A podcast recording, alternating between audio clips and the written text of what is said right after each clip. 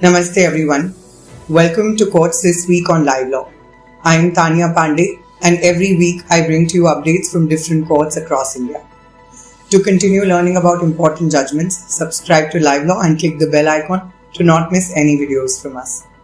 Let us begin the episode with judgments from the Supreme Court.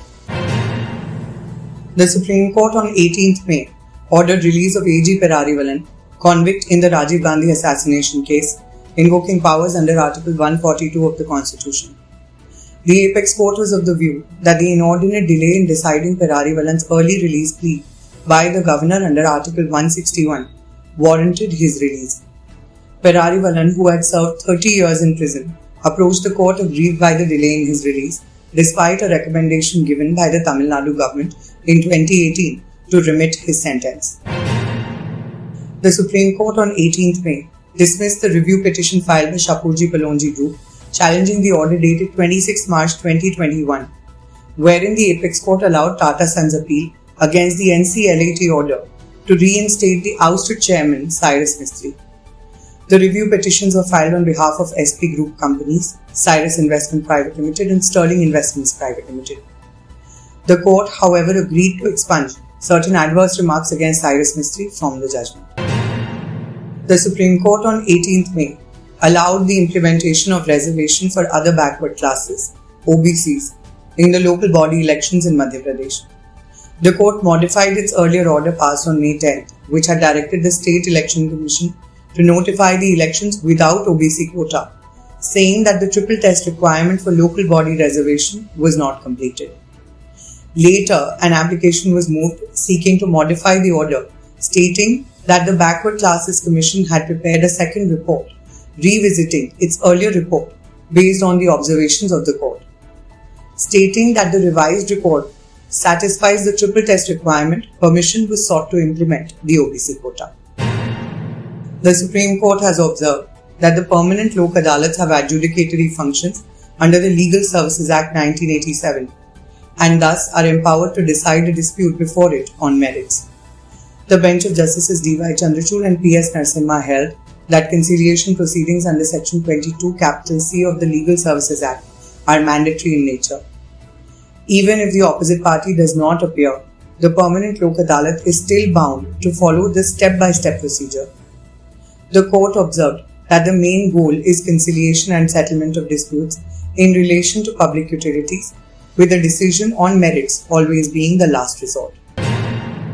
The Supreme Court recently struck down the clause of April 2018 notification issued by the Ministry of Home Affairs, which required private unaided educational institutions in Chandigarh to publish their balance sheets or income and expenditure account on their websites. Part of the notification was struck down by a bench of Justices A.M. Khanwilkar, Abhay S. Oka, and J.B. Pardiwala while considering special leave petition assailing a Punjab and Haryana High Court's order dated May 28, 2021, of upholding the April 2018 notification. The High Court had dismissed the said writ petitions, opining that the appropriate authority was competent to issue such government order or notification. The Supreme Court has observed that when an ex parte decree is set aside and the suit is restored to file, the defendants cannot be relegated to the position prior to the date of hearing of the suit when he was placed ex parte. The bench of Justices M.R. Shah and B.V. Nagaratna in this case observed that a trial court can consider whether, on setting aside the ex parte decree, defendants' prayer to permit them to file their written statement can be allowed. The court directed the trial court to consider the issue with respect to the prayer of defendants to allow them to file their written statement.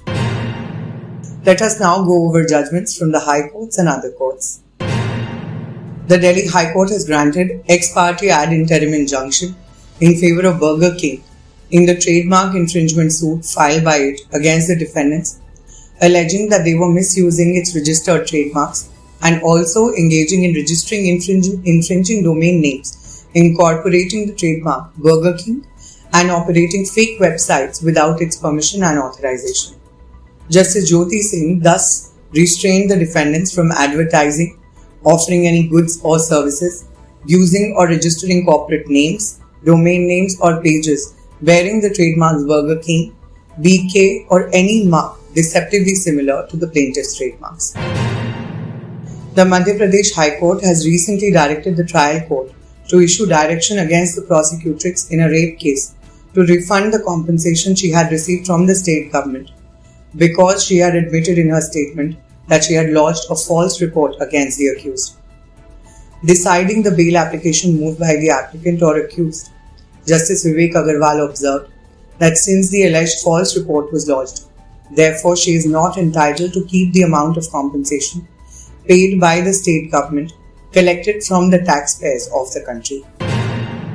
The Karnataka High Court has refused to quash an order passed by the controlling authority or appellate authority under the Payment of Gratuity Act 1972, which directed government bodies to pay gratuity amount claimed by former employees from the time they were employed as daily wage earners till their employment was regularized.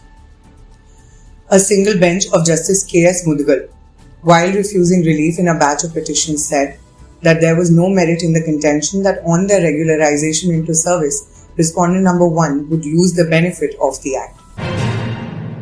The Calcutta High Court has held that no direction can be passed to sell property to third party in Section 9 petition of the Arbitration and Conciliation Act. The single bench of Justice Moushumi Bhattacharya held that a direction to sell the subject property to an outsider who is not a party to the arbitral proceedings would result in the property going out of the girdle of the arbitration and the purpose of a Section 9 application itself would be defeated.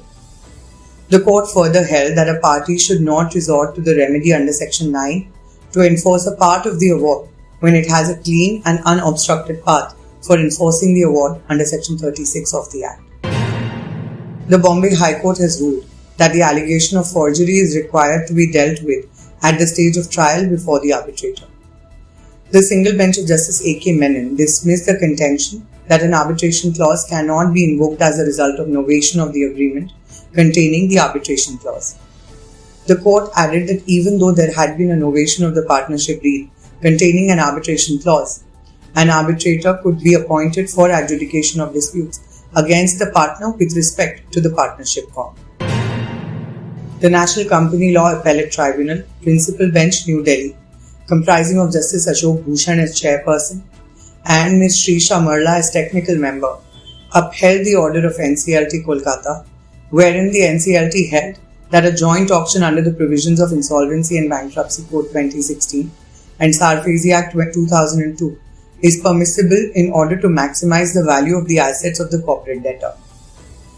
NCLT, though, noticed that there may be a procedural lapse in conducting a combined auction but held that selling these assets together can maximize the value of the assets of the corporate debtor.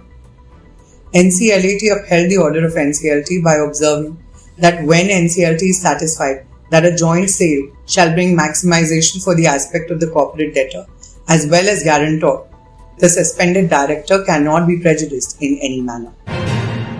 That's all for today. I appreciate you being with us.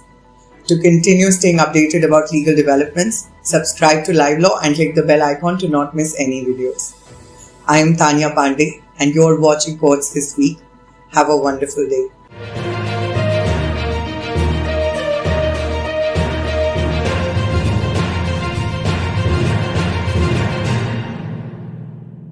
Subscribe to our channel and press the bell icon to never miss a video from Live Law.